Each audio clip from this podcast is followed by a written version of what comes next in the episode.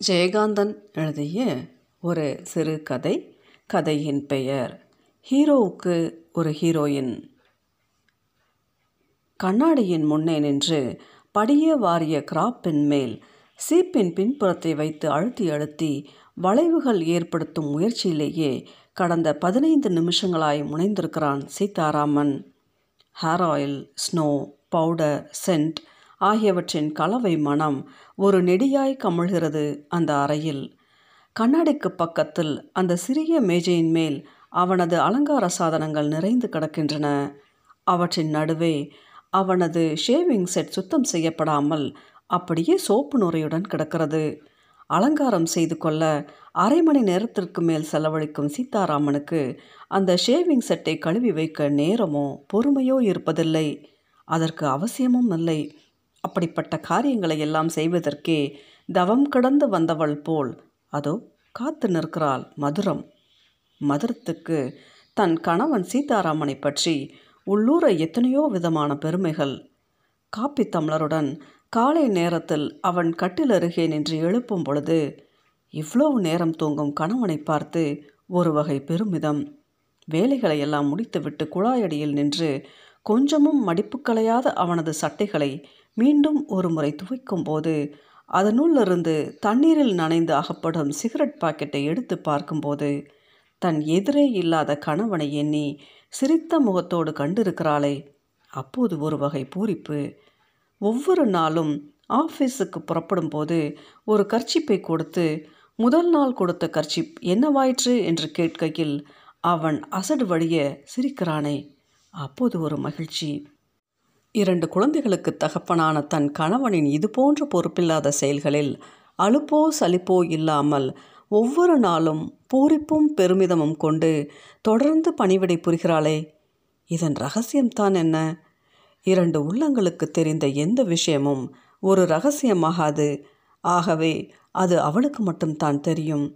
ஆம் அவனுக்கு கூட தெரியுமா என்பது சந்தேகம்தான். அது பற்றிய ஞானமோ சிந்தனையோ இருந்தால் தன் அருகே நின்று பார்த்து பார்த்து பூரித்து போகும் அவளது உழைப்பையும் பணிவிடைகளையும் பெற்றுக்கொண்டு தன் போக்கில் போய்க் கொண்டிருக்க முடியுமா அவனால்?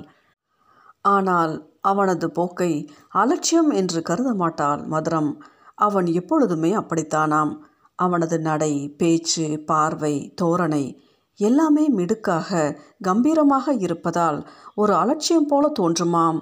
அவனை பற்றி அவளுக்கு ரொம்ப தெரியுமாம்.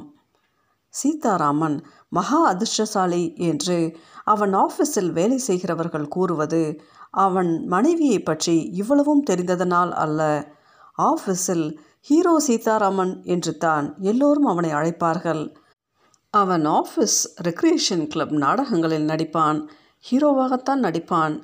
அந்த தகுதி அவனை தவிர வேறு யாருக்கும் இல்லை என்று அவனும் நினைக்கிறான். ஆஃபீஸில் உள்ள மற்றவர்களும் சொல்லுகிறார்கள் ஹீரோ சீதாராமனுக்கு இருக்கும் அழகுக்கும் அதிர்ஷ்டத்துக்கும் அவனுக்கு நிச்சயமாக சினிமாவில் ஒரு சான்ஸ் அடிக்கத்தான் போகிறதாம்.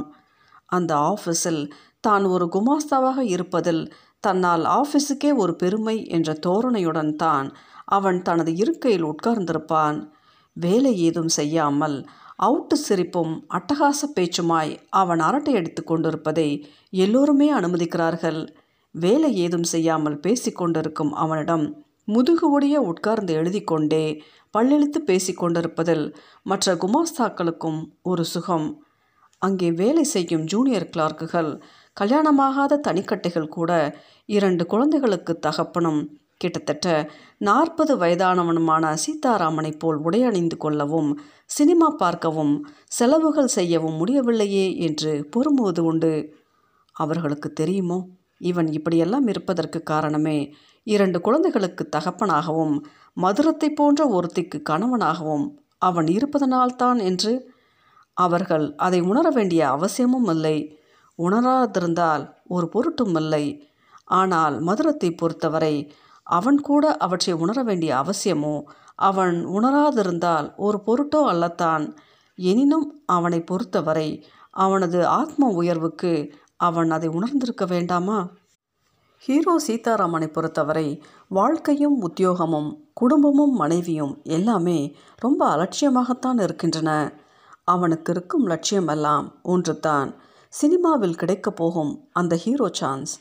அவன் ஆஃபீஸில் சம்பளம் வாங்கி கொண்டு அதில் தன்னை ஒரு நவயுக வாலிபனைப் போல் அலங்கரித்து கொண்டு திடீரென்று ஒரு நாள் வரவிருக்கும் அந்த சினிமா சான்ஸ்க்காக காத்திருப்பவனாகவே தன் இருக்கையில் அமர்ந்திருக்கிறான். ரொம்ப பேர் வாழ்க்கையில் அப்படி வந்திருக்கிறதாமே. அவன் கண்களில் மற்ற எதை பற்றியுமே சதா ஒரு அலட்சிய பாவமே மின்னிக் கொண்டிருக்கிறது. அந்த கண்கள் ரொம்ப அழகாக இருக்கின்றன என்று எண்ணி அவன் அழகிலும் புகழிலும் மயங்கி பெருமூச்செறிந்து கொண்டிருக்கும். டைப்பிஸ்ட் கமலா இந்த ஹீரோவுக்கு பொருத்தமான ஹீரோயினாக சில மாதங்களுக்கு முன் நடந்த ரிக்ரியேஷன் கிளப் டிராமாவில் நடித்தாள். இதோ இப்போது அறையில் கண்ணாடி முன்னால் நின்று அலங்காரம் செய்து கொள்ளும் இந்த ஹீரோவை பார்த்து மகிழ்ந்து நிற்பது போலத்தான் அன்றும் அந்த நாடகத்தில் அவளோடு அவனை பார்த்து புலங்காகிதம் அடைந்தாள் மதுரம். கழுத்தில் கிடக்கும் மைனர் செயின் வெளித்தெரிய அணிந்த சில்க் ஜிப்பா காலிலுள்ள அழகிய செருப்பை மறைத்து புரளும் வேட்டி இத்தியாதி அலங்காரங்களுடன் கண்ணாடியின் அருகிலிருந்து சற்று பின்னால் வந்து தன் முழு தோற்றத்தையும் பார்த்து கொண்டபோது அறையின் ஒரு மூலையில் புகையும் வியர்வையும் படிந்த முகத்தையும் ஈரக்கைகளையும் முந்தானையால் துடைத்தவாறு நின்றிருக்கும் மதுரத்தை கண்ணாடியினோடே பார்த்தான் சீதாராமன். அவன் தன்னை பார்ப்பதைக் கண்ட மதுரம் கண்ணாடியில் தெரியும் அவன் முகத்தை நோக்கி சிரித்தாள். சிரித்துக்கொண்டே அவன் அருகில் வந்த மதுரம் ஆதரவான குரலில் சொன்னாள் பாருங்க நான் இந்த மாதத்துலேருந்து சாப்பாட்டுக்காரியை ஏற்பாடு பண்ண போகிறேன் நீங்கள் காலையிலே சாப்பிட்டு போங்கன்னாலும் கேட்குறதில்ல காலையில் டிஃபன் சாப்பிட்டதோட போய் கண்ட ஹோட்டலில் சாப்பிட்டா உடம்பு என்னத்துக்காகும்? என்று அவள் சொல்லி கொண்டிருந்த போது அவள் சொல்லும் வார்த்தைகளே காதில் விழாதவன் போல் அவள் பக்கம் திரும்பிய சீதாராமன் எதிரில் நிற்கும் மதுரத்தின் தோள்களின் மீது இரண்டு கைகளை ஊன்றி அவள் முகத்தையே கூர்ந்து நோக்கினான். அந்த பார்வையில் வழக்கத்திற்கு மாறாக ஆழமானதொரு சிந்தனை தேங்கியிருந்தது. என்ன? அப்படி பார்க்குறீங்க? என்று நாணமுற்றவள் போல் சற்று தலை குனிந்தாள் மதுரம். ம் நீ என்னமோ சொன்னியே நான் கவனிக்கல என்று தன் மனதில் இருப்பதை சொல்ல வந்த விஷயத்தை சொல்ல முடியாமல் ஒரு பேச்சுக்கு கேட்டு வைத்தான் சீதாராமன். அப்படி என்ன யோசனை?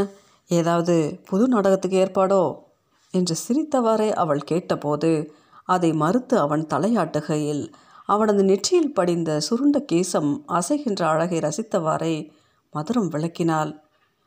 நீங்கள் எதுக்கு ஹோட்டலில் சாப்பிட்டு உடம்பு கெடுத்துக்கணும்னு? நான் ஒரு சாப்பாட்டுக்காரியை ஏற்பாடு பண்ணியிருக்கேன். நாளையிலேருந்து ஆஃபீஸ்க்கே சாப்பாடு வந்துடும்.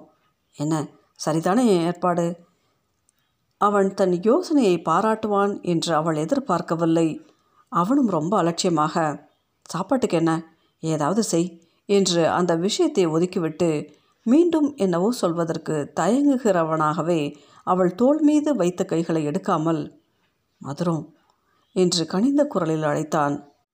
என்ன வேணும் என்று அன்புடன் கேட்டாள். அவன் பதிலுக்கு புன்னகை காட்டினான். ஆஃபீஸ்க்கு போகிற நேரத்தில் அவசர அவசரமாக சீட்டி அடித்தவாறு அவளை கவனிக்காமல் ஓடுகின்ற சீதாராமன் இன்று வழக்கத்திற்கு மாறாய். தன்னிடம் தயங்கி தயங்கி நிற்பதற்கான காரணம் புரியாமல் நின்றிருந்தால் மதுரம். சீதாராமன் மௌனமாக சிந்தனையோடு தன் கைப்பையை திறந்தான். நேற்றே வீட்டு செலவுக்கு கொடுத்திருக்க வேண்டிய சம்பள பணம் அதில் இருக்கும் நினைவு. அப்போது தான் வந்தது. அவனுக்கு அந்த ரூபாய்களை எடுத்து அவளிடம் நீட்டினான். அவள் அதனை வாங்கி எண்ணி பார்த்தாள். ஐம்பது ரூபாய்கள் இருந்தன. என்ன இது? இவ்வளவுதானா? என்பது போல் அவள் அவனை பார்த்தாள். அவன் மீண்டும் சிரித்தான். அவளும் திருப்தி அடைந்து சிரித்து விட்டாள் அவ்வளவுதான். அந்த விஷயம் முடிந்து விட்டது இப்படிப்பட்ட புருஷனின் சம்பள பணத்தை நம்பியா ஒருத்தி குடும்பம் நடத்த முடியும்? மதுரத்தின் தாய் சாகும்போது இந்த வீட்டை மகளுக்கு கொடுத்துவிட்டு கண்ணை மூடினால் அதன் ஒரு பகுதியை தங்களுக்கு வைத்துக்கொண்டு பெண்கட்டு முழுவதையும் மூன்று போஷன்களாக்கி வாடகைக்கு விட்டிருக்கிறாள். இரண்டு மாடுகள் வாங்கி வைத்து வீட்டுக்குள்ளிருக்கும் குடித்தனக்காரர்களுக்கு வாடிக்கை பால் அளர்க்கிறாள் தன் இரண்டு குழந்தைகளையும் இந்த புருஷனையும் வைத்து போஷிக்க அவள் படும் கஷ்டங்களை அவள் கஷ்டமாகவே நினைப்பதில்லை. அவளுக்கு அதுவே சுகமாக இருப்பினும் நூற்றி எழுபது ரூபாய் சம்பளத்தை இவர் என்னதான் பண்ணுகிறார் என்ற நினைப்பு உள்ளே எழுந்தாலும் ம் ஆம்பளைகளுக்கு எவ்வளவோ செலவு. போகட்டும் என்று அந்த புன்னகையிலேயே எல்லாவற்றையும் மறந்து விடுகிறாள் மதுரம். எனினும் அதை லேசாகவாவது அவனுக்கு உணர்த்தாவிட்டால் சரியில்லை அல்லவா? இதுக்கு தான் சொல்கிறேன் காசுக்கு காசும் செலவு உடம்பும் கெட்டு போகும். மத்தியான சாப்பாடு நீங்கள் வெளியே சாப்பிட ஆரம்பிச்சதுலேருந்து உடம்பே பாதியாக போச்சு. நாளையிலேருந்து சாப்பாட்டுக்காரியை நான் ஏற்பாடு பண்ணிடுறேன் என்று அவள் திரும்ப திரும்ப அந்த விஷயத்தையே கூறுவதை கேட்டதும் சலிப்புற்ற அவன் திடீரென பொறுமையிழந்து கத்தினான். சரி சரி அதை தான் ஒரு தடவை சொன்னியே நீ அனுப்புறதே திங்குறேன் இனிமே ஹோட்டலுக்கு போய் தின்னு தொலைல சரிதானே? என்று கத்திக்கொண்டே புறப்பட்டான் சீதாராமன். தான் சொன்னதை தப்பாய் எடுத்துக்கொண்டு அவன் போவதைக் கண்டு ஆஃபீஸுக்கு புறப்படுகிற நேரத்தில் அவனுக்கு கோபம் வருவது போல் தான் நடந்து கொண்டதை எண்ணி மதுரம் கண்கலங்கி நின்றாள். ஆனால் கோபித்து கொண்டு வேகமாய் வெளியேறிய சீதாராமன் வழக்கத்திற்கு மாறாக அவள் ஆச்சரியம் கொள்ளும் விதத்தில் அறை வாசலில் ஒரு வினாடி நின்றான். அந்த ஒரு வினாடியில் அமைதியடைந்து திரும்பி பார்த்தான். மதுரம் கலங்கிய கண்களுடன் தலை குனிந்து நின்றிருந்தாள். அவன் அவள் அருகே வந்து அவள் தோலை நெருக்கி அணைத்து ஒரு சிறு குழுக்களுடன் கேட்டான். வருத்தமா? மதுரத்துக்கு மேலும் மேலும் வியப்பாக இருந்தது. எனக்கு என்னத்துக்கு வருத்தம்? என்று நனைந்த இமைகளுடன் சிரித்தாள் மதுரம். தன் கணவன் ஏதோ ஒரு காரியத்துக்காகத்தான் இவ்வளவு பீடிகையும் போடுகிறான் என்று உணர்ந்த அவள். என்னிடம் காரியம் சாதிக்க இதெல்லாம் எதற்கு? என்று யோசித்தவளாக கையிலிருந்த ரூபாய் நோட்டுகளை விரித்து பார்த்தவாறு நின்றிருந்தாள். மது மது உள்ள வாயேன். உங்ககிட்ட ஒரு விஷயம். என்று ஒரு வகை பொய் குதூகலத்துடன் அவள் தோள் மீது போட்ட கையுடன் அவளை அணைத்தவாறு அறைக்குள் வந்தான் சீதாராமன். அவளை அழைத்த போதும் அறைக்குள் நுழைந்த போதும் இருந்த ஆர்வமும் வேகமும் திடீரென்று தணிந்து ஆழமான யோசனை வயப்பட்டவனாய் கட்டிலின் மீது அமர்ந்தான் அவன். என்ன விஷயம்? சொல்லுங்கோ என்று அவன் எதிரே இடுப்பில் கைகளை ஊன்றி நின்று மதுரம் கேட்டபோது அவள் கைப்பிடியில் அந்த ரூபாய் நோட்டுகள் இருந்தன. அதைத்தான் அவன் கேட்கப் போகிறான். இந்தாங்க என்று கொடுத்து விடலாம் என்று தயாராய் நின்றிருந்தாள் அவள். ஒன்றுமில்ல நான் ரொம்ப யோசிச்சு பார்த்து தான் அதனால் உனக்கும் கூட நல்லது தான் என்று சொல்ல வந்த விஷயத்தை சொல்ல முடியாமல் அவன் தவிப்பதைக் கண்டு ஒரு புன்னகையுடன் அவன் பக்கத்தில் நெருக்கமாய் உட்கார்ந்தாள் மதுரம். என்னத்தை இப்படி மென்று முழுங்குறீங்க? ம் என்ன வேணும்? என்று அவன் மோவாயை தன் பக்கம் திருப்பினாள். கேட்டதை தருகிறேன் என்ற நம்பிக்கை தரும் நல்லுணர்ச்சி அவள் கண்களில் மின்னிற்று. அவன் அப்போதும் மௌனமாய் தலை குனிந்திருப்பதைக் கண்டதும் சரி சரி எனக்கு வேலை கிடக்குது என்று கொஞ்சம் பிகுவுடன் எழுந்தாள். இரு இரு என்று அவள் கையை பிடித்து அருகே இழுத்து அவளை தழுவிக்கொண்ட சீதாராமன் உணர்ச்சி வயப்பட்டவன் போல அவள் முகத்தருகே குனிந்தான். மது நீ சொல்வியே ஏன் சந்தோஷம்தான் உன் சந்தோஷம்னு? நிஜம்தானே? என்று கேட்கையில் அவனது சுவாசம் அவள் கண்ணத்தை தகித்தது. அதுக்கு இப்போ என்ன? ஆஃபீஸ்க்கு புறப்படுற நேரத்தில் சட்டையெல்லாம் கசக்கிக்கிட்டு என்று அவன் பிடியிலிருந்து விலக முயன்றாள் மதுரம். அவள் மனதுள் இந்த மாதம் ஐயா ரொம்ப தாராளமாக செலவு பண்ணிட்டார் போல இருக்குது கையில் இருந்த பணத்தை ஒப்புக்கு காட்டிட்டு திரும்பவும் வாங்கிக்கிறதுக்கு இவ்வளவு சாகசமா? ஓ இந்த ஐம்பது ரூபாய் இல்லாட்டி தான் என்ன? கஷ்டத்தோட கஷ்டமா? நான் கவனிச்சுக்குவேன். இவர் தயங்குறதையும் கெஞ்சுறதையும் பார்த்தா பாவமாக இருக்குது சரி இப்படி சம்பளம் போகிறா என்ன தான் செலவு பண்ணுறார் என்று எண்ணினாலும் ஒரு ஆண் பிள்ளையை அதுவும் புருஷனை அவன் சம்பாதிக்கும் பணத்தை பற்றி அப்படி கணக்கு கேட்பதற்கு தனக்கு அதிகாரமில்லை என்றும் அப்படி கேட்பது அழகில்லை என்றும் அவள் உணர்ந்த பண்பினால் ஒரு துயரத்துடன் அவனை பார்த்து சிரித்தாள். அவன் அவளது காதோரத்தை உதடுகளால் லேசாக ஸ்பரிசித்தவாறு சொல்லிக் கொண்டிருந்தான். நீ ஒரு உதவி செய்யணும். உதவினா அது எனக்கு செய்கிற உதவி மட்டும் இல்லை. அதனால தான் தயக்கமாக இருக்குது உனக்கு தான் தெரியுமே எங்கள் ஆஃபீஸ் டைப்பிஸ்ட் கமலா இல்லை? கமலா என்று கூறுகையில் தொண்டை அடைத்து கொண்டது அவனுக்கு. யார்? உங்கள் ஹீரோயின் கமலாவா? என்று கேலியாக விசாரித்தாள் மதுரம். ம் இந்த மனுஷன் பண்ணுற செலவு போதாதுன்னு அவளுக்கும் இவளுக்கும் வேற கைமாத்து கொடுக்கறதாகிறது போல.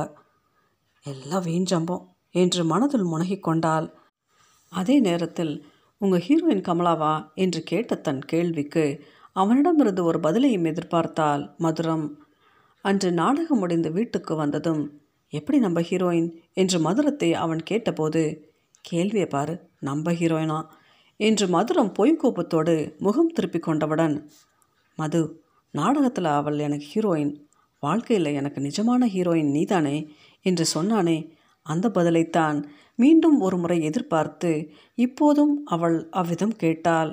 ஆனால் அவனோ பதில் ஏதும் சொல்லாமல் எதையோ சற்று நேரம் தலை குனிந்திருந்து யோசித்துவிட்டு ம் அவளுக்கு தான் இன்னைக்கு மத்தியானம். அவள் வருவா இங்க. நீயே அவள் கேட்குற உதவியை தாராள மனத்தோட செய்யணும். எனக்காக செய்வியா? அவள் உன்னை தான் நம்பியிருக்கா.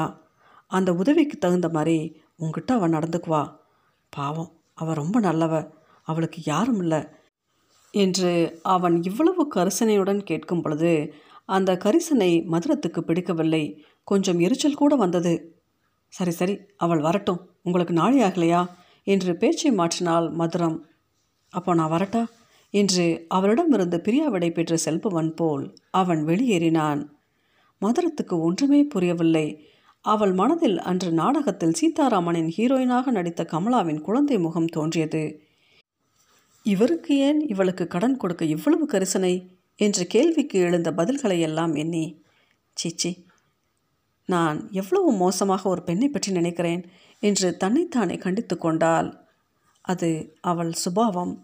தன் புருஷன் விவகாரமாகட்டும் வீட்டு பிரச்சனையாகட்டும் குழந்தைகளின் தொல்லையாகட்டும் எல்லாவற்றுக்கும் ஏதோ ஒரு வகையில் ஒரு சமாதானம் தேடிக்கொள்ள முடியும் அவளால். இல்லாவிட்டால் இது போன்ற நினைவுகளிலேயே அவள் நின்றிருக்க முடியுமா? இன்னும் ஒரு மணி நேரத்தில் அவளது இரண்டு பெண் குழந்தைகளும் பள்ளிக்கூடத்திலிருந்து பசியோடு ஓடி வந்து நிற்குமே. சோப்பு பவுடரில் ஊற வைத்த கணவனின் குழந்தைகளின் துணிமணிகளை எல்லாம் அலசி போட வேண்டுமே. அடுப்பில் உலை கொதித்து கொண்டிருக்கிறதே. மாடுகளுக்கு தீவனம் வைக்க வேண்டும். எவ்வளவு வேலைகள் இருக்கின்றன? என்ற மலைப்பும் வேலைகளை செய்ய வேண்டும் என்ற துடிப்பும் பிறந்தது அவளுக்கு. உடனே அவள் மற்ற எல்லாவற்றையும் மறந்தாள். முதல் வேளையாக கணவன் அப்படியே போட்டுவிட்டு போன ஷேவிங் செட்டை எடுத்துக்கொண்டு பாத்ரூமை நோக்கி போனாள் மதுரம். மத்தியானம் இரண்டு மணிக்கு மேல்தான். மதுரத்துக்கு சிறிது ஓய்வு.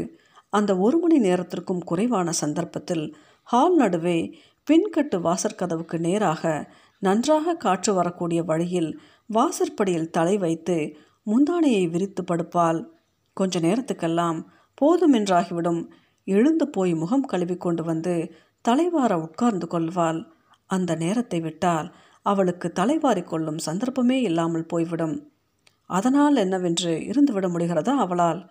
சாயங்காலம் அவர் வரும்பொழுது என்னத்தான் வெட்டி முறிக்கும் வேலை கடந்தாலும் தலை ஒரு வேஷம் துணி ஒரு கோலமாய் நின்றால் வீடு உருப்படமா?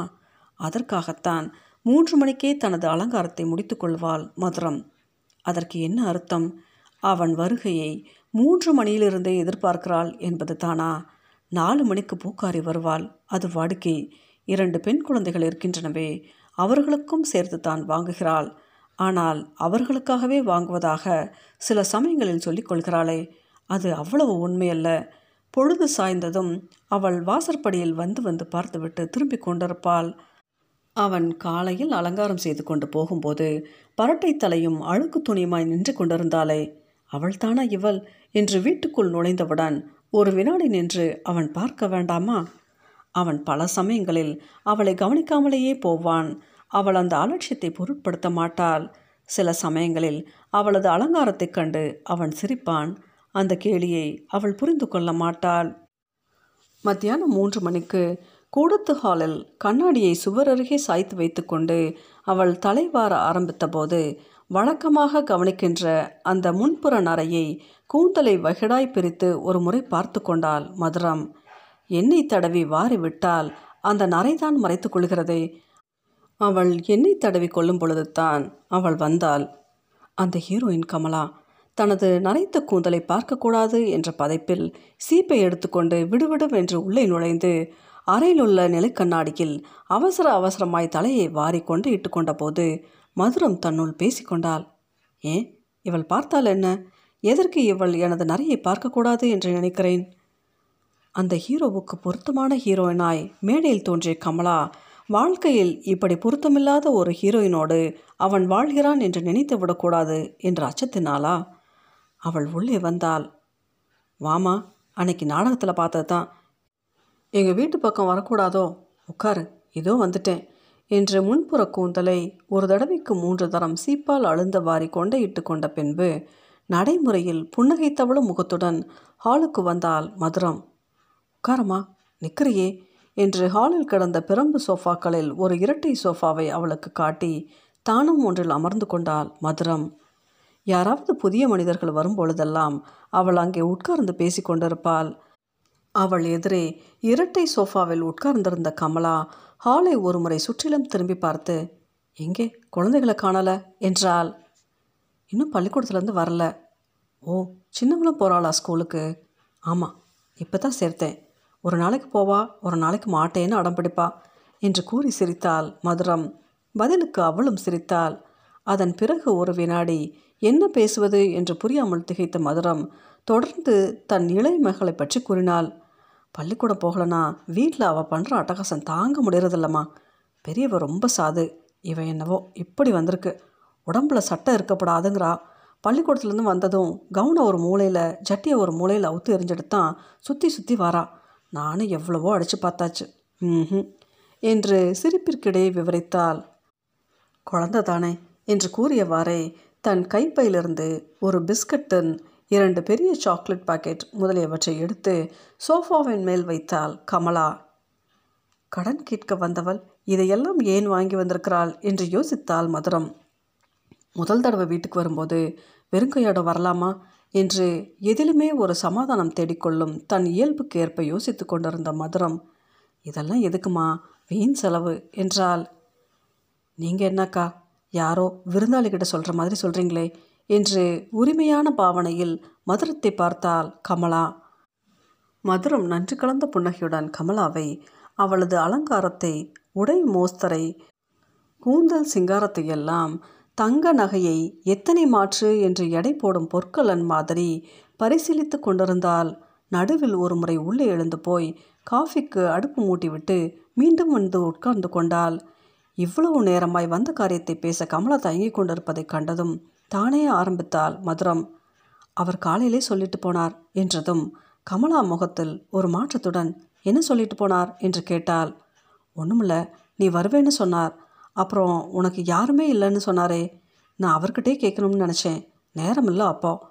ஆமாம் நீ இப்போ யார் வீட்டில் இருக்க? சொந்த ஊர் எது? தாய் தகப்பன் இல்லாட்டியும் சொந்தக்கார மனுஷால் இருப்பாங்கல்ல என்று ஒரு அடுக்கு விஷயத்தை இரண்டு மூன்று கேள்விக்குள்ளே திணித்து கேட்டாள் மதுரம். கமலா மதுரத்தின் கேள்விகளுக்கு உடனே பதில் சொல்லிவிடவில்லை. ஒரு நிமிஷம் மௌனமாய் தலை குனிந்து உட்கார்ந்திருந்தாள். குனிந்த தலை குனிந்து குனிந்து தாழ்ந்தது. கழுத்து நரம்புகள் புடைத்து புடைத்து விம்மின. காதோறும் சிவந்தது. அவள் தலை நிமிர்ந்து பார்த்தபோது கமலாவின் கண்கள் கலங்கி சிவந்திருப்பது கண்ட மதுரம் திகைத்தாள். நாம் ஏதாவது தப்பாக கேட்டுவிட்டோமோ? என்ற அச்சத்துடன் அவள் அருகே வந்து ஏமா வருத்தப்படுற? என்று ஆறுதலாக கேட்டாள் மதுரம். என் கூட பிறந்த சகோதரி போல நினச்சி தான் உங்களை பார்க்க வந்தேன் என்று உணர்ச்சியால் அடைத்து குரலுடன் கூறி அதற்கு மேல் சொல்ல முடியாமல் உதட்டை கடித்து கொண்டாள் கமலா. பெத்தவங்களை சின்ன வயசுலேயே பறி கொடுத்துட்டு மாமா வீட்டில் படாத பாடுபட்டு எப்படியோ படித்து முடிச்சுட்டு ஒரு வேலை கிடைச்சதும் அந்த நரகத்திலேருந்து விடுதலையானேன் ஒரு ஹாஸ்டலில் தங்கி ஒரு அனாதையாகவே துணையில்லாத வாழ்க்கை எவ்வளோ காலத்துக்கு வாழ்கிறது என்று சிவந்த நாசி விரிந்து துடிக்க அவள் கேட்டபோது மதுரத்துக்கு அந்த நிலைமையின் சோகத்தை புரிந்து கொள்ள முடிந்தது. ஏன்? ஒரு கல்யாணத்தை பண்ணிக்கிட்டு குடியும் கொடுத்தனுமா? ராணி மாதிரி இருக்கலாமே நீ. உனக்கு என்ன குறைச்சல்? என்ன மாதிரி எழுத்து வாசனை இல்லாதவன்னாலும் சொல்லலாம். இதுக்கா வருத்தப்படுற? என்று தைரியம் கூறினாள் மதுரம். கமலா ஒரு பெருமூச்செறிந்தாள். அதுக்கெல்லாம் சொந்தக்காரர்களோ வேறு பொறுப்பான பெரியவங்களோ இருந்தால் தானே நடக்கும். அப்படி எனக்கு யாரும் இல்லையே. இந்த இருபத்தாறு வயசுக்குள்ளேயே எனக்கு அதெல்லாம் கொடுத்து வைக்கலைங்கிற தீர்மானத்தோட இப்படியே வாழ்ந்துடலாம்னு தான் இருந்தேன். ஒரு ஆதரவும் இல்லாத எனக்கு எல்லா விதமான உதவியும் செய்கிறதுக்கு அன்பாக ஆதரவாக இருக்கிறவர் ஆஃபீஸில் இவர் மிஸ்டர் சீதாராமன் ஒருத்தர் தான் என்று அவள் கூறி நிறுத்தியதும் இருவரும் கவனமாய் ஒருவரை ஒருவர் பார்த்து கொண்டனர். மதுரத்துக்கு திடீரென என்னவோ விபரீதமாய் ஒரு கற்பனை ஒரு எண்ணம் ஒரு தீர்மானம் உள்ளூரை எழுந்தது. அது கொஞ்சம் கூட வெளியே தெரியவில்லை. வெளியே தெரியாத சலனம் காட்டாத அது அவளை சிலை போல ஸ்தம்பிக்க நிறுத்தி கமலாவின் உள்ளே ஊடுருவது போல் அவளை பார்க்க வைத்தது. தான் சொல்ல வந்த விஷயத்தை சொல்லாமலேயே இவள் புரிந்து கொண்டு விட்டாளோ? என்கிற திகைப்பில் கமலாவும் அவளையே வெறித்து பார்த்தாள். இவள் மறுத்துவிட்டாள்? தன்னை தூஷித்து துரத்தி விட்டாள் தன் மானத்தை கெடுப்பது போல் ஊர்கூட்டி நியாயம் கேட்டுவிட்டாள்? என்ற திகில்கள் படிப்படியாய் விளையவே திடீரென குமரி வாய்விட்டு கதறியவாறு மதுரத்தின் கரங்களில் முகம் புதைத்து கொண்டாள் கமலா. இப்போது ஏன் அழுகிறாய்? எதற்கு வருந்துகிறாய் என்றெல்லாம் மதுரம் கேட்கவில்லை. அவள் நின்றிருக்கும் பொழுது வெறித்தது போலவே அந்த இடத்தை விட்டு விலகி வந்து தன் கரத்தில் முகம் புதைத்து அழும்போதும் அவள் பார்வை வெறித்து நிலை குத்தியிருந்தது. மதுரத்தின் கைகளை இறுகப் பற்றி அழுது கொண்டே அவள் தெளிவான குரலில் சொல்லிவிட்டாள். உங்கள் வாழ்க்கையில் பங்கு கேட்கிறேன் அக்கா அழுகை என்ற கேடயத்தை ஏந்தி கொண்டு அந்த கூறிய வாளை சரேல் என மதுரத்தின் இருதயத்தில் ஆழமாக செருகிவிட்டாள் கமலா. இந்த அனாதைக்கு வாழ வழிகாட்டணும். என் மானமே உங்கள் கையில் இருக்குது உங்களுக்கு நான் செஞ்ச துரோகத்தை மன்னிச்சு நீங்கள் என்னை காப்பாற்றணும் உங்கள் குழந்தை வேற என் வயிற்றில் இருக்கிறது வேற இல்லைக்கா. செருகிய வாளை உருவி மீண்டும் பாய்ச்சிய போது தன் மனம் வளம் முழுவதையும் திரட்டி பல்லை கடித்து கண்களை மூடி தாங்கிக் கொண்டாள் மதுரம். இந்த நன்றியை உயிர் உள்ள வரைக்கும் நான் மறக்க மாட்டேன். உங்களுக்கும் நம்ம குடும்பத்துக்கும் என்று கமலா கூறுவதை இடைமறித்து அமைதியான குரலில் மதுரம் முனகினாள். போதும் கமலா போதும். ஐயோ என்னால் தாங்க முடியலேடாமா என்று படுகாயமுற்றவள் போல் அந்த சோஃபாவில் கிடந்து அண்ணாந்த தலையை இடமும் வளமும் புரட்டி புரட்டி உழுப்பியவாறு துடித்தாள் மதுரம். அரை மணி நேரம் வரை மதுரம் அசையவில்லை விழிகளை திறக்கவில்லை. சொல்ல வேண்டியதை சொல்லிவிட்ட பிறகு அவளது சம்மதிப்பை பதிலை எதிர்நோக்கி உள்ளூர ஒருவித தவிப்பும் பார்வையில் ஒரு திகைப்பும் கொண்டு உட்கார்ந்திருந்தாள் கமலா. மதுரத்தின் நிலையை பார்க்கும் பொழுது அவளுக்கு பயமாகவும் வருத்தமாகவும் இருந்தது. தான் நினைத்து எதிர்பார்த்தது போல் அவள் ஆத்திரமோ வெறுப்போ கொண்டு தன்னை தூஷிக்கவோ சபிக்கவோ செய்யாததால் இந்த நல்லவளின் இதயத்தை நுறுக்கிவிட்ட குற்றம் புரிந்துவிட்ட உணர்ச்சியில் அவளுக்கு குமரி குமரி அழுகை வந்தது. வெகு நேரம் மௌனமாய் அழுது கொண்டிருந்த பின் இவள் அருகே வந்து அக்கா அக்கா என்று அழுது கொண்டே உசுப்பினாள் கமலா. ஒன்றுமே நடக்காதது போல தெளிவான முகத்தோடு உறுதியான பார்வையோடு நிமிர்ந்து உட்கார்ந்தாள் மதுரம். அவள் கண்கள் இரண்டும் தாமரை இதழ் போல் சிவந்திருந்தன. நீ ஏமா இப்படி அலற? தைரியமாறு என்று சொல்லிவிட்டு எழுந்து அறைக்குள் போனாள். அவளுக்கு ஏனோ சற்று தனிமையில் இருக்க வேண்டும் போல் இருந்தது. அறையில் கிடந்த கட்டிலையும் ஸ்டாண்டில் கிடந்த அவனுடைய துணிமணிகளையும் அவள் பார்வை வெறித்தது. அவள் அறைக்குள் புறங்கைகளை கட்டியவாறு மேலும் கீழும் நடந்து நடந்து திரும்பி உலாவுவதை ஹாலிலிருந்து பார்த்து கொண்டிருந்தாள் கமலா. அவள் அறையின் நிலைக்கண்ணாடின் முன் நின்றாள். அவளது ஆசை கணவன் அலங்காரம் செய்து கொள்வானே அதே இடத்தில் நின்று தன்னை பார்த்து கொண்டாள் அவசரமாக வாரியதால் சரியாக மறையாத அந்த முன்புறம் நரைத்த சிகை ஒரு கொத்தாய் இப்போது வெளியே கிளம்பியிருந்தது. முகத்தில் சுருக்கம் கண்டுவிட்டது. உடம்பு ஸ்தூலப்பட்டு வயதுக்கு மீறிய தோற்றம் தட்டிவிட்டது. அவர் எப்படி இருக்கிறார்? அன்னைக்கு பார்த்தது போலவே என்று எண்ணியவாறே அவள் ஹாலில் உட்கார்ந்திருக்கும் கமலாவை ஓரக்கண்ணால் பார்த்தாள். இவள் அவருக்கு பொருத்தம். நான் தான் கிளடாகிவிட்டேன். அது எப்படி? அவரை விட வயசு குறைந்த நான் எப்படி அவரை விட கிளமானேன் ஆமாம். என் கிழவியானது முதுமையினால் அல்ல என் மூடத்தனத்தால் அறிவில்லாத புத்தி இல்லாத அவள் நரநரவென பற்களை கடித்து கொண்டாள். வாழ்க்கை முழுவதும் அவனை பற்றிய நினைவில் அவள் தன்னை மறந்திருந்தாள். அவன் அலங்காரம் செய்து கொண்டு இளமையோடு திகழ்வதை பார்த்து கொண்டு நிற்கின்ற போதே தான் முதுமையடைந்து கொண்டிருப்பதை அவள் அறியாமல் போனாள். அவள் அவற்றையெல்லாம் இப்போது சிந்தித்து பார்த்தாள். அவள் மனதில் இப்போது குடைந்து கொண்டிருந்த உணர்ச்சி தன் புருஷனை வேறு ஒருத்தி அபகரித்து கொண்டாளே என்பதல்ல. தான் எவ்வளவு ஏமாளியாய். ஒரு பொய்யை நம்பி வாழ்க்கையின் இனிய பகுதிகளெல்லாம் வீணாயும் விழலுக்குலைத்த வேதனையாகவும் மாற்றிக்கொண்டோம் என்ற கசப்பான உண்மை அவளை ஒரு வெறிச்சியைப் போல் விழிக்க வைத்தது. அவள் நின்று நின்று பெருமூச்செறிந்தாள். வாயால் பேச வார்த்தை இல்லை. எனினும் பேசினால் குடும்பத்தின் சுமையெல்லாம் நான் சுமந்து கொண்டால் ஏன் தலை நரைக்காது? அவரைப் போல ஒரு கவலையும் இல்லாமல் இருந்தேனா? எல்லாவற்றுக்கும் குறுக்கே நின்று நான் பாதுகாத்தால் அவர் என்றைக்குமே ஹீரோவாக இருக்க மாட்டாரா என்ன? எனக்குத்தான் என் நினைவே இல்லை. எனக்கு அவர் நினைவே போதும். அவருக்கு அப்படியா? அவர் நினைவுக்கு நான் போதுமா? ஆ எவ்வளவு பெரிய மோசடி. எவ்வளவு மோசமான சுரண்டல். வாழ்ந்ததை நினைத்தால் குடலை புரட்டுகிறதேடி அம்மா. சி இனிமேல் அவர் முகத்தை பார்க்கும் பாவம் எனக்கு வேண்டாம். அந்த கெட்ட சொப்பனம் தீர்ந்தது என்றெல்லாம் வாய்விட்டு முனகி கொண்டாள். அவள் நேரே ஹாலுக்கு வந்து கமலாவின் எதிரே உட்கார்ந்து அவளை அனுதாபத்தோடு உற்று பார்த்துவிட்டு சொன்னாள். கமலா உன் தலையெழுத்துக்கு நான் என்ன செய்ய முடியும்? நீ என் வாழ்க்கையில் பங்கு கேட்குற. நான் வாழ்ந்தேன்னா என்ன? நான் உன்னை கையெடுத்து கும்பிட்டு கேட்டுக்கிறேன். தயவுசெய்து முழுக்க எடுத்துக்கோ. பதினஞ்சு வருஷம் நான் அவரோட வாழ்ந்தவ. இந்த பெரிய கணக்குக்கு விடை பூஜ்யம்னு இப்போ தான் தெரிஞ்சிருக்கு. ஓ நான் என்னென்ன பாடுபட்டிருக்கேன்?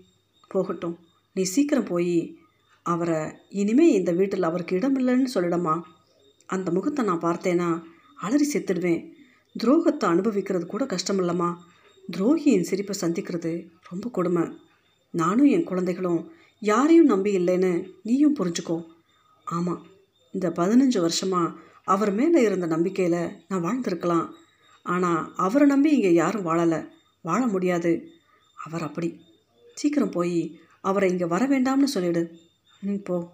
மற்றபடி உன் தலையெழுத்துக்கு நான் என்ன செய்ய முடியும்? இந்த ஹீரோயின் கதை முடிஞ்சது. அவருக்கு இன்னொரு ஹீரோயின் வேண்டாமா என்ன? என்று சொல்லிவிட்டு எழுந்தாள் மதுரம். அவள் குரலில் இருந்த தெளிவும் அவள் வார்த்தைகளில் தோன்றிய நிதானமும் அவள் கூறுவது வெறும் உணர்ச்சி வயப்பட்ட முடிவு அல்ல என்று கமலாவுக்கு புரிந்தது. கமலா தலை குனிந்து கை விரல்களின் நகங்களை பீத்தவாறு உட்கார்ந்திருந்தாள். எழுந்து நின்ற மதுரம் இரக்க உணர்ச்சியால் கண்கலங்க கமலாவை பார்த்தாள். சற்று முன் என் கூட பிறந்த சகோதரி இந்த அனாதைக்கு வாழ வழிகாட்டுங்க அக்கா என்றெல்லாம் அவள் மன்றாடி கேட்ட வார்த்தைகளை எண்ணி பார்த்தாள் மதுரம். கமலா என்னை சகோதரியாக நீ நினச்சிருக்க? உனக்கு வாழ வழிகாட்ட சொல்கிற நான் எப்படிம்மா அதை செய்ய முடியும்? என் தாய் அப்போ இருந்தாங்க. இவரை தான் கல்யாணம் செய்து கொள்வேன்னு நான் பிடிவாதமாக இருந்தப்ப எங்கள் அம்மா எவ்வளவோ புத்தி சொன்னாங்க.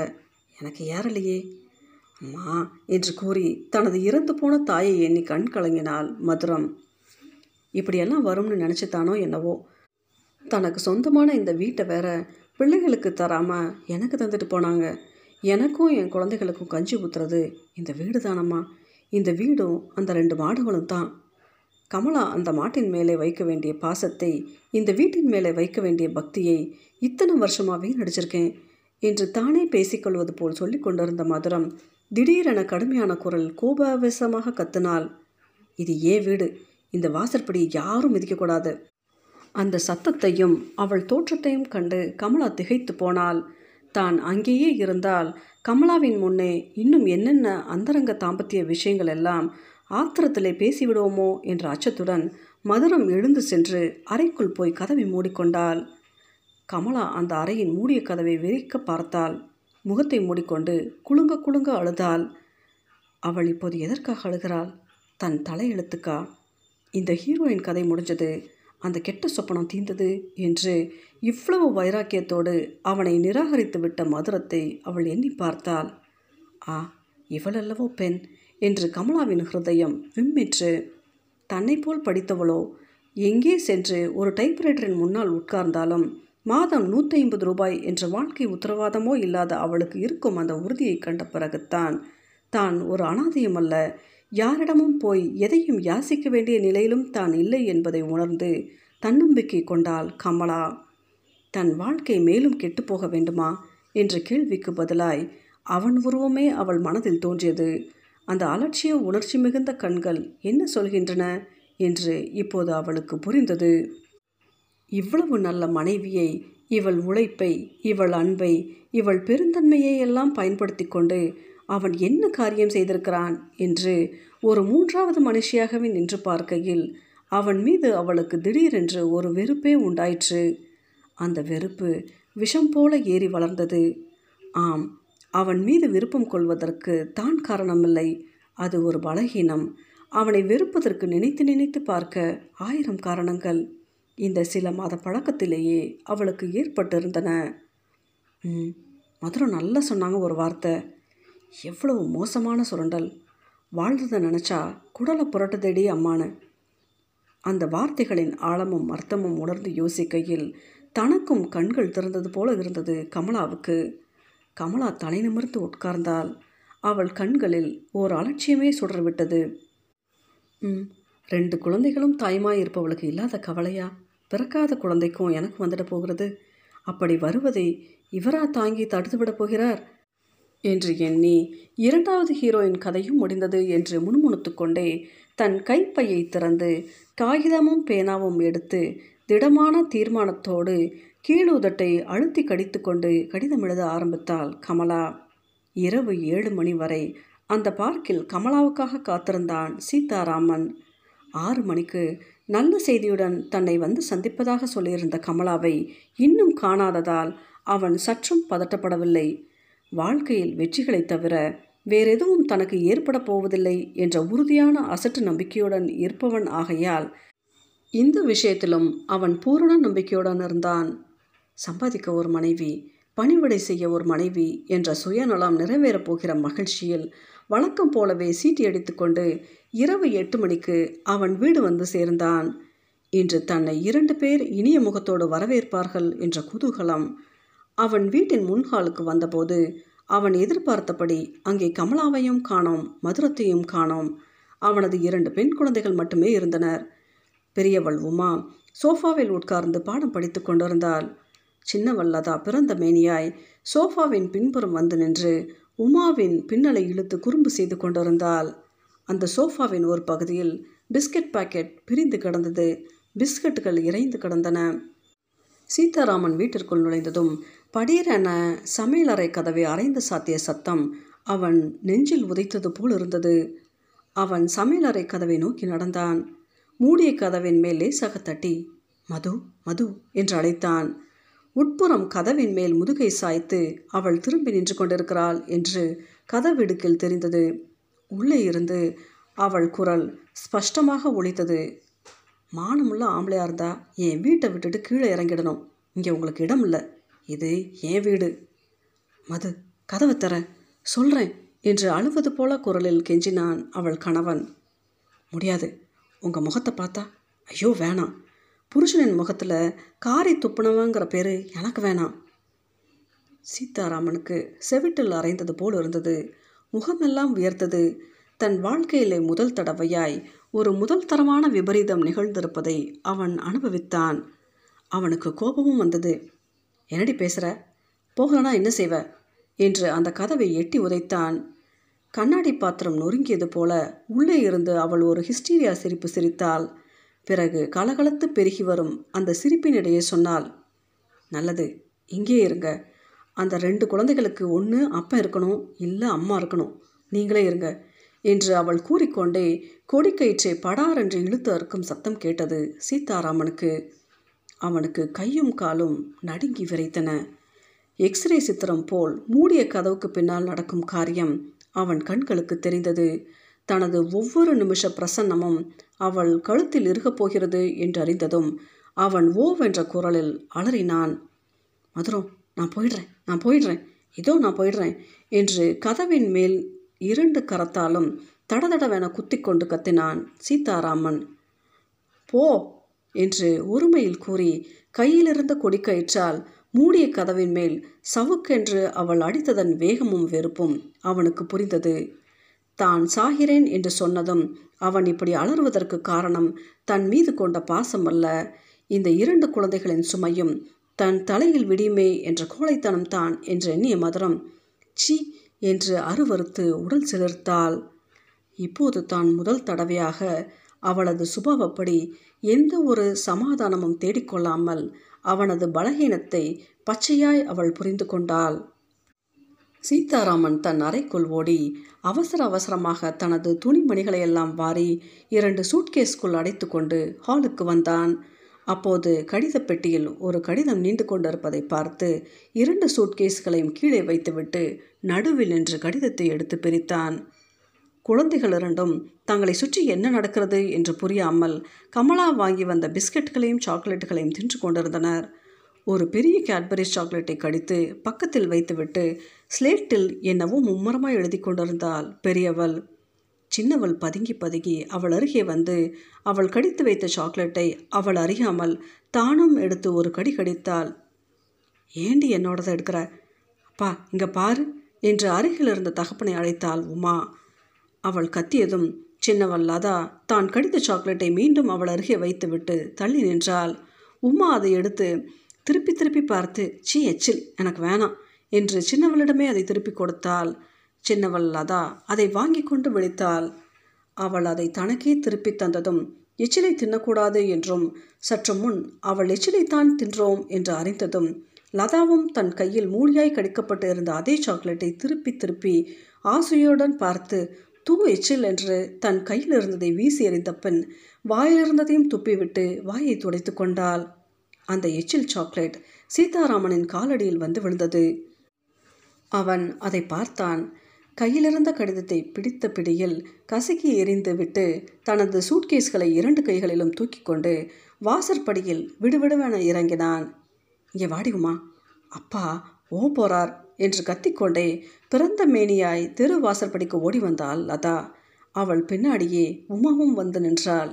தெருவில் இறங்கிய சீதாராமன் திரும்பி பார்த்தவுடன் அந்த குழந்தைகள் இருவரும் தங்கள் வழக்கப்படி தலைக்கு மேல் கையை உயர்த்தி அப்பா டாட்டா என்று கூவி விரல் அசைத்தனர். சீதாராமனின் கண்களில் சதா ஒரு அலட்சியமே மின்னி அந்த அலட்சியத்தையே ஒரு அணியாக அணிந்து அதுவே ஒரு அழகாக அமைந்து பலர் நடுவே அவனை ஹீரோவாக்கிய அதே கண்களில்தான் குளமாய் கண்ணீர் நிறைந்திருந்தது. ஜெயகாந்தன் எழுதிய இந்த சிறுகதையின் பெயர் ஹீரோவுக்கு ஒரு ஹீரோயின்